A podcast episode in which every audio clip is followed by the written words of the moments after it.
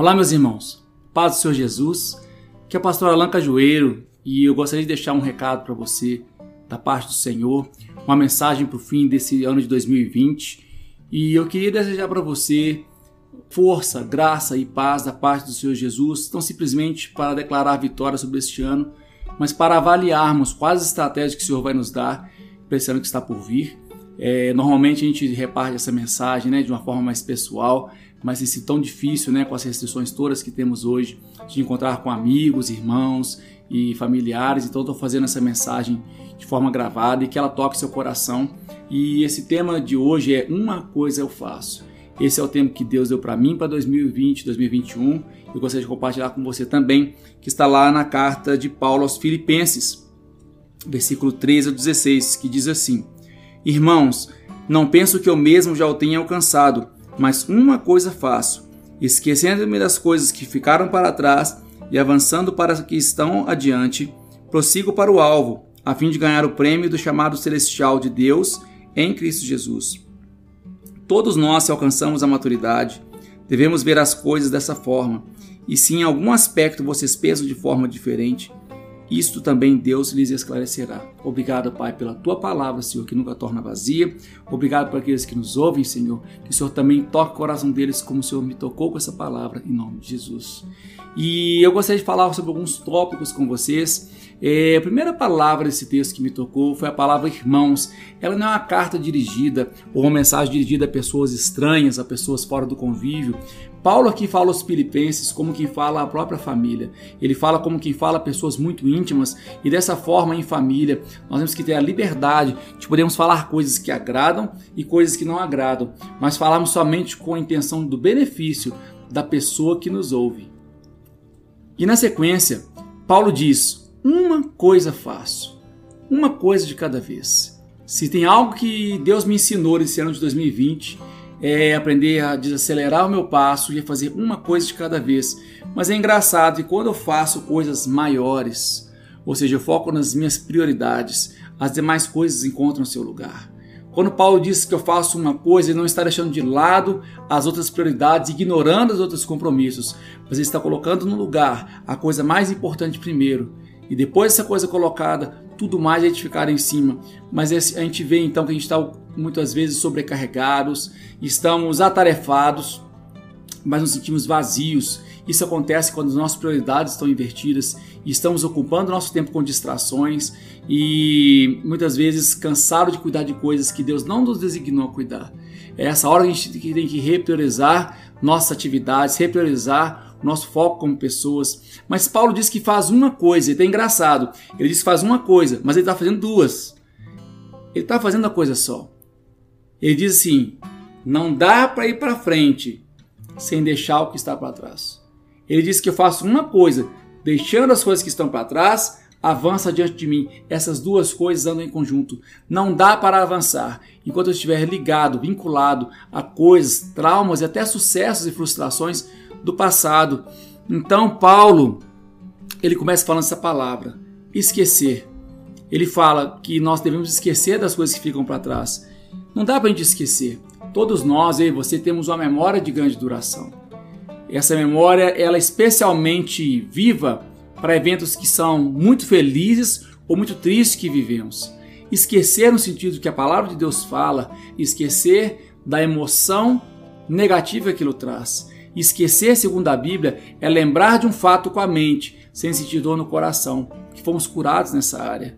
Esquecer das coisas é deixar para trás coisas ruins e deixar coisas boas também. Tem situações que vivemos ruins com pessoas e situações que não tem mais como remediar. São pessoas que nem fazem parte do nosso meio, são pessoas que nem estão mais entre nós, mas às vezes escolhemos ficar apegados a essas memórias negativas. Só que a gente ignora que a gente pode se apegar também a dias de glória que não voltarão nunca mais dias de glória e coisas bacanas e legais que você fez no passado, mas que Deus proporcionou na sua vida em um tempo determinado, com um propósito determinado, mas seus olhos ainda ficam fixos em voltar naquele tempo, daquela alegria, daquela felicidade daquele momento. E isso é impossível, porque por melhor ou pior que seja o nosso passado, é impossível voltarmos nele. O maior erro de Moisés, homem de Deus, homem que ouvia a voz de Deus e falava face a face com ele, mas ele teve um erro grave no seu ministério que nós não podemos repetir. Ele confiou no método, ele baseou em um dia de glória. Quando Deus o ordenou bater na rocha e saiu água, foi uma vitória. No segundo momento, quando ele estava furioso e suas emoções governaram suas ações, ele não ouviu a voz de Deus, não foi sensível nem obediente à voz de Deus. Para aquele momento, Deus havia mandado falar com a rocha e ele bateu na rocha. Ele ficou preso nas receitas que funcionavam. Mas sabe você, como tive que aprender esse ano, as receitas nem em 2020 não funcionaram nenhuma. Nenhum de nós vivemos nada que nos preparou para esse momento. Então nós temos que aprender a ser dependentes da voz de Deus. Houve momentos em que a ação foi necessária, mas há momentos que falar é necessário. Às vezes Deus quer usar através da sua vida um, um momento de ousadia e autoridade, mas há outros momentos na sua vida que Deus quer que você exerça o diálogo, que exerça o seu dom da fala, né? E traga vida através não daquilo que você impõe, mas através daquilo que você traz à luz através das suas palavras, com a amabilidade que ele coloca no seu coração. Então, em todos os momentos, temos que estar atentos para a forma que Deus quer nos usar. A segunda grande palavra que Paulo fala aqui é avançar. Não aceite também ficar preso no presente. Daqui a um tempo, daqui a um dia, o seu presente de hoje ele virou passado. Às vezes nós nos acomodamos na inércia e na comodidade do que estamos vivendo hoje, nos esquecemos que a segurança de hoje não nos garante a segurança de amanhã. Muitas vezes nós ficamos presos em situações que não são ideais para nós, mas que hoje elas são cômodas, nós ficamos presos neste presente sem preocupar que ele vai virar passado amanhã. Se a gente não estiver em constante avaliação e mudança de nós mesmos, é, nós perdemos o passo das mudanças à nossa volta aquilo que você viveu no passado que foi glorioso, aquilo que você vive hoje que é glorioso, ele vai deixar de ser glorioso se aquilo não avançar para acompanhar as mudanças à sua volta, para acompanhar os rumos em que Deus está direcionando sua vida e até mesmo as mudanças do mundo ao nosso redor. Nós no relacionamento como pais, como marido, esposa, nós somos pessoas em constante transformação uns com os outros e temos que entender quais são as novas dinâmicas para cada dia nos nossos relacionamentos. Então essa comodidade nos fala aqui uma ferramenta para isso. Esquecendo das que estão focando nas que estão adiante. Eu achei essa palavra maravilhosa. Nenhum tio na Bíblia é colocado sem sentido. E a Bíblia diz que elas estão adiante, estão presente, adiante, no futuro.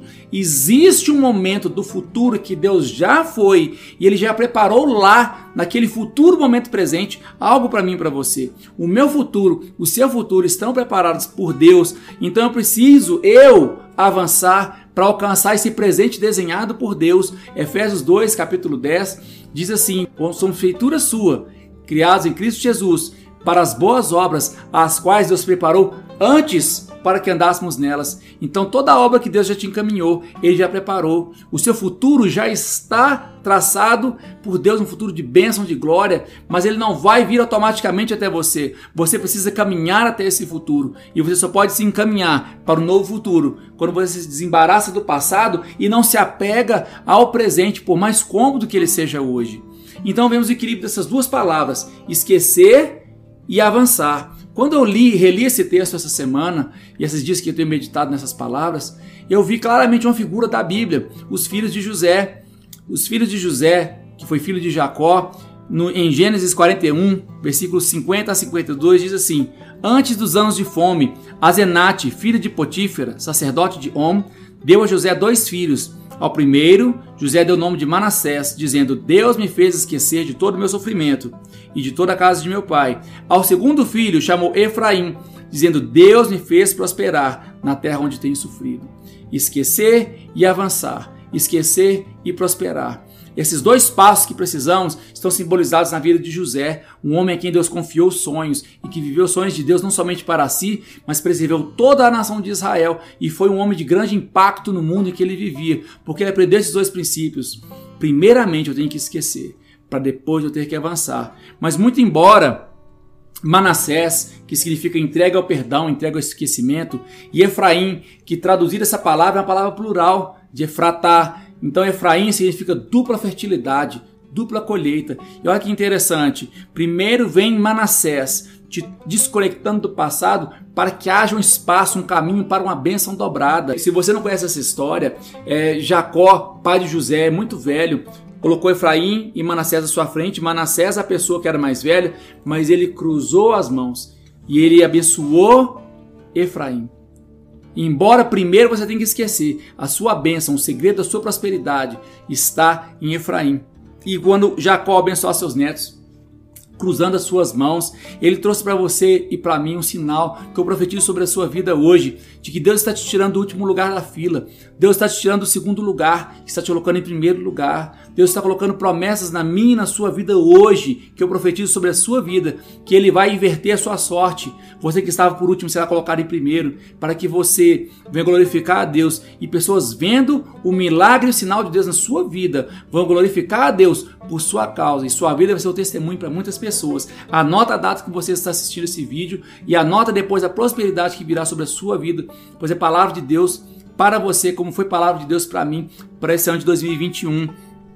E o terceiro ponto que Paulo aborda aqui é o alcance da maturidade. A sabedoria vem de coisas que aprendemos em nossas vidas e para que possamos viver uma vida plena. Eu aprendo com meus pais, eu aprendo com a palavra de Deus, eu aprendo com um pregador, com um homem ou uma mulher santo, sábios de Deus que me aconselham, mas a maturidade só vem da forma que eu experimento essa sabedoria na minha vida, de acordo com as boas e más decisões que eu tomo, com base nas informações que eu tenho. Então a maturidade é um processo em mim. A sabedoria ela pode ser ensinada, a maturidade nunca, porque ela vem da experimentação e das decisões que eu tomo para mim com base no que eu aprendo. Então eu vejo que essa maturidade é um constante processo de abandonar o velho e abraçar o novo com base na experiência que viveu, mas nunca apegado naquilo, sempre caminhando para coisas novas e abençoadas que Deus tem para mim e para você. Então essa passagem de um ano para o outro, meu querido, não vai fazer isso para você. Estamos finalizando 2020, vamos começar 2021 e isso não vai mudar nada na sua vida se você, em primeiro lugar, não mudar. Se você, em primeiro lugar, não tomar uma posição de querer coisas novas na sua vida. Você talvez nunca leu a Bíblia. Ah, é muito longa, é muito complicado. Neste ano, eu, minha esposa e vários irmãos que conhecemos, completamos um plano de leitura da Bíblia e foi tão abençoado perceber que 15 minutos, 20 minutos por dia, ao longo de um ano inteiro, me permitiram ver reler esse livro todo e ser abençoado com palavras novas, palavras de Deus que se renovam na minha vida. Eu aconselho você nesse que se inicia, aprofunde sua vida em um relacionamento com Deus através da palavra dele. Ele quer falar com você através de um vídeo, de uma pregação, mas ele quer falar mais ainda diretamente ao seu coração através da sua palavra. Então a primeira meta desse ano, a gente vê que essa maturidade produz alinhamento primeiro entre nós e Deus. E segundo, traz alinhamento entre pessoas. Porque a palavra aqui nesse texto de Filipenses que, que lemos diz assim: Todos nós que alcançamos a maturidade devemos ver as coisas dessa forma. Então, Paulo fala assim: todos que chegaram em um nível maduro precisam estar compreendendo com a mesma visão. A maturidade alinha nossa visão com Deus e alinha nossa visão com outras pessoas. Isso é muito importante porque o desalinhamento da nossa maturidade às vezes nos faz ver as coisas distorcidas. O desalinhamento da nossa maturidade nos faz ver coisas diferentes de outras pessoas e às vezes essa diferença gera contenda nos nossos relacionamentos.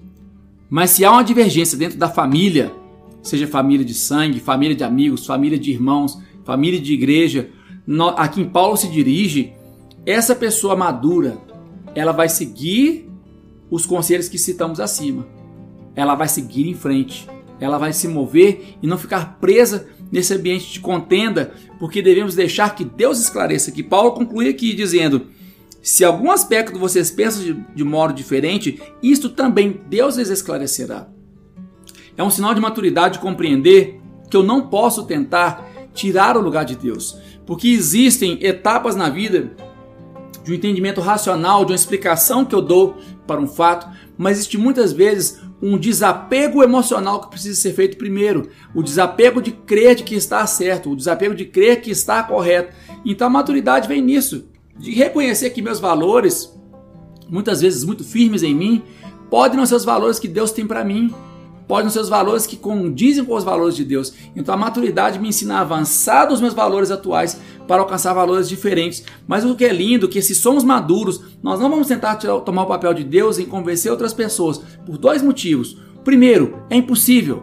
É impossível fazer o que só Deus tem a capacidade de fazer. E segundo lugar, a verdade não pode ser somente entendida. As pessoas precisam experimentar por si mesmas a verdade para serem libertas. Então eu tenho que seguir em frente e crer que se você entende de modo diferente, que Deus te esclareça, que Deus traga entendimento, mas eu vou abrir mão de tentar te empurrar o meu conceito. Isso é tão veemente hoje na sociedade, valores diferentes, escalas políticas diferentes reações diferentes ao momento de pandemia que estamos vivendo hoje, mas nós que somos maduros, temos que aprender a seguir em frente naquilo que o Senhor já nos revelou e permitir que o Senhor trabalhe na vida das pessoas que estão na nossa volta. E o que vai ganhar credibilidade na minha e na sua vida é o que eu fecho essa palavra, é uma vida de consistência.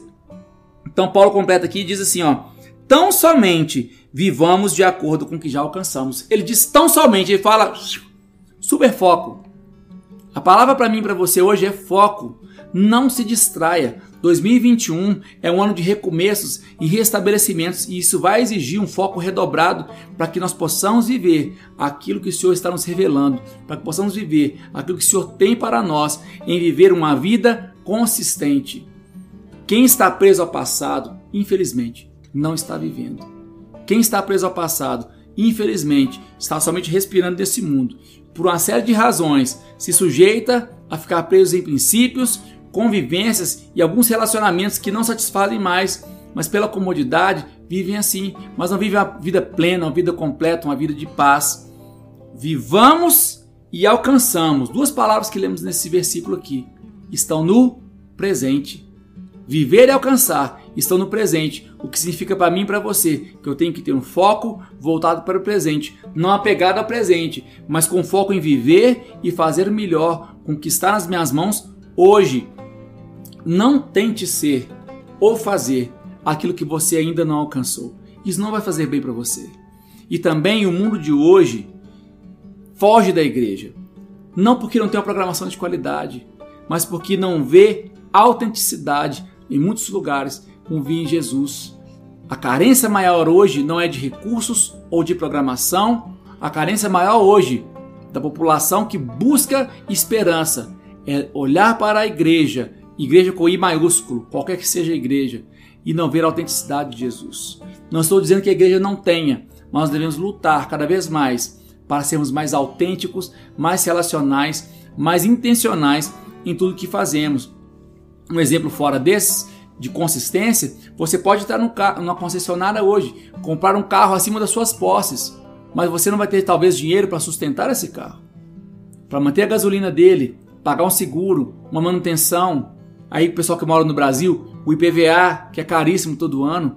Então, uma vida de consistência é dar passos conforme aquilo que eu tenho condições de sustentar na minha vida. Não adianta me espelhar outras pessoas, não adianta tentar ser quem eu não sou. Eu tenho que ser aquela pessoa que Deus me traçou para ser. E esse caminho Deus vai me guiar e dar passos a passos, um de cada vez, para alcançar o que Ele tem para mim. Mas eu não posso tentar dar um salto, tentar ser como fulano, como ciclana, porque isso não resolve. Isso é algo que Deus tem para eles, é fruto da caminhada que eles têm vivido. Então, uma vida de consistência é vivamos conforme aquilo que alcançamos. Viver conforme o que você não alcançou é perigoso, porque acima de tudo, não só a questão de recursos, mas viver conforme você alcança é viver conforme o nível de maturidade e aprendizado que você alcançou, e isso te capacita, na verdade, a administrar aquilo que Deus vai colocar na sua mão, a administrar com qualidade para aquilo que Deus te deu não se perca. E então conclua essa mensagem desejando que esse ano seja um ano de vitória, um ano de conquista, mas muito mais que conquistas para frente, que seja um ano que possamos abrir mão do que está para trás, para termos condição de olhar para frente, para um futuro abençoado que Deus tem para mim e para você, e que nós possamos nos livrar de laços do passado, seguir em frente para essas grandes coisas que Deus nos colocou e crendo que Ele quer que experimentemos Sua boa, agradável, perfeita vontade. Deus abençoe você e sua família. Eu profetizo um ano de vitória, de bênçãos, de conquistas, mas mais do que isso, um ano de fidelidade e dependência do Senhor Jesus. Um feliz ano novo e Deus os abençoe.